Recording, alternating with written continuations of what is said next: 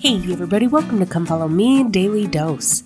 I'm Lindsay Hanson, and today is May 17th. Today, we are going to continue in this week's Come Follow Me block, and today I think my voice sounds a little bit better. I'm not quite the baritone that I was yesterday. So let's continue on in Deuteronomy chapter 7. Now, this chapter has a very iconic scripture. It's a scripture that used to be one of the scripture mastery scriptures in the old seminary program. And one that's talked a lot about, especially in young men's and young women's, as we talk about temple marriages. But I want to kind of clarify one aspect of this scripture because I think we've been seeing it only in one way for a long time and we've taught it only in one way. And I think that there's a really important thing that we need to understand about it. And that is verse 3 of chapter 7. It says, Neither shalt thou make marriages with them. Thy daughter thou shalt not give unto his sons, nor his daughter shalt thou take unto thy sons. For they will turn away thy sons from following me, that they may serve other gods so will the anger of the Lord be kindled against you and destroy thee suddenly. Now, a little background information here. The book of Deuteronomy is Moses' last book of scripture, and it's the Lord trying to prepare this rising generation to enter into the promised land.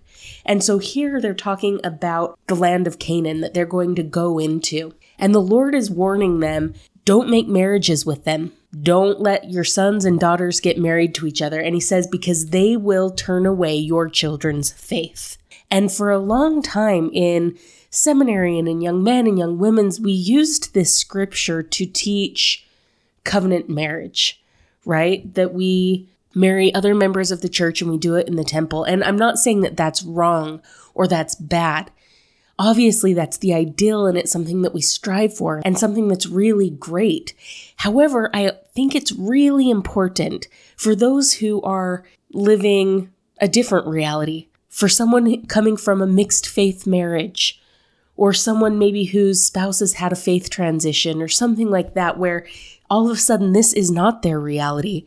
I think it's important that we understand what's going on here so that we don't read the scripture and think, oh no, I'm breaking some sort of commandment here, or God is not pleased with me now. It's important that we remember and that we understand that when we read the Old Testament and when we read about the laws that God is giving the people in the Old Testament, we are reading the law of Moses, which can be equated to kind of a telestial law. God gives very, very specific things because he had to. The faith of the people wasn't strong enough, so he had to break down the law very specific. And this is kind of an example of that. In fact, we can see that law progressing a little bit in the New Testament. In the New Testament, in Corinthians chapter 7 verse 14, Paul is going to teach a really beautiful principle. He says, "For the unbelieving husband is sanctified by the wife, and the unbelieving wife is sanctified by the husband." Now, that's not to say that a wife can force her husband into heaven, but it does show that there is some grace that God is offering here. That unlike in the Old Testament, where it's so forbidden that God says you need to go into Canaan and destroy the people so that this interfaith marriage will never happen. God is saying, you know what? We're growing, we're progressing, we're becoming strong enough, and so we can sanctify each other in marriage. We can build each other up. We can teach each other. We can bless each other. We can help one another. And so I love to see that progression. Now, obviously, God does want us to make covenants with Him, and He wants us to make covenants with our spouses. That is an ideal, and we hope for that and we strive for that. But I think it's so beautiful to recognize that God has a plan for all His children. Understanding the beginning from the end, he has a plan to save all of his children. And that part of that plan can be that the believing wife or the believing husband can bless and aid in the sanctification of a non believing spouse. I hope that that makes sense. I just wanted to clarify that in case you were reading in Deuteronomy and maybe you're in a mixed faith marriage and in case that scripture hurt or left you confused, I just wanted to make that clarification and add on it just a little bit. Now, as part of this, God is going to go on for the next several verses to explain his relationship with the children of Israel. And I love what he's going to do here because he's going to talk about the covenants that he's made with the children of Israel and his remembrance of those covenants. But what I love to see is that the Lord is teaching us that our covenants are more than just a two way promise. Oftentimes, in order to simplify complex ideas, we define a covenant as being a two way promise. Now, that is certainly part of it. We make a promise to God and He makes a promise to us. But if we leave it at that, then we're missing out on the richness of what a covenant really is. Elder Christofferson once said, A second unique aspect of the covenant path is our relationship with deity. The covenants God offers to his children do more than guide us, they bind us to Him, and bound to Him, we can overcome all things. The covenants that we make, the covenants that God invites us to make, are an invitation for us to enter into a special relationship with Him. It's His invitation to bind us to Him so that we can be strengthened, so that we can be empowered. We see that here in verse 6 when the Lord is speaking about the covenants that have been made. He says, For thou art an holy people unto the Lord thy God. The Lord thy God hath chosen thee to be a special people unto him above all people that are upon the face of the earth.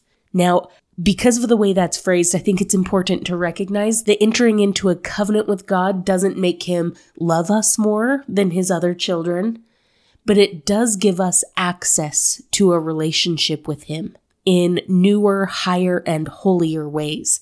And that's what the Lord is teaching them here that they are a holy people, that they are a special people because they have made these covenants with Him. And then listen what Moses goes on to teach.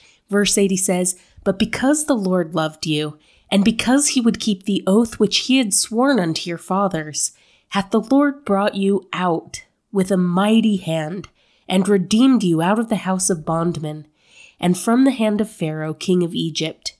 Know therefore that the Lord thy God, he is God, the faithful God, which keepeth covenant and mercy with them that love him, and keep his commandments to a thousand generations. Now, what I absolutely love here is we see that even though Abraham, Isaac, and Jacob were generations and generations and generations ago, we see that even though some of these children of Israel have forgotten them, have forgotten Abraham, Isaac, and Jacob, heck, they've even forgotten the blessings that they've experienced as they've been wandering in the wilderness. Even though they have forgotten, we see that the Lord does not forget. The Lord has remembered the promises that He made with Abraham, Isaac, and Jacob. And he keeps his promises. He keeps his covenants, and we can have faith and trust and hope because God remembers his children and remembers the promises that he's made to them. And because of that, my friends, you and I can have faith. We can have faith in God. We can have faith in his promises. We can have faith in his power and faith in the blessings that will come. President Eyring once taught that although his time is not always our time, we can be sure that the Lord keeps his promises. And Elder Christofferson taught that God will keep his promises to you as you honor your covenants with him. My friends, the key is to remember, to remember the covenants, and to remember the great things that God has done for us, so that we can have faith and trust that He will continue to bless and strengthen and empower us still. Thank you so much for listening today. If you're enjoying this podcast, make sure to follow us on social media, subscribe, like, comment, or share. This has been Come Follow Me, Daily Dose, and I'm Lindsay Hanson.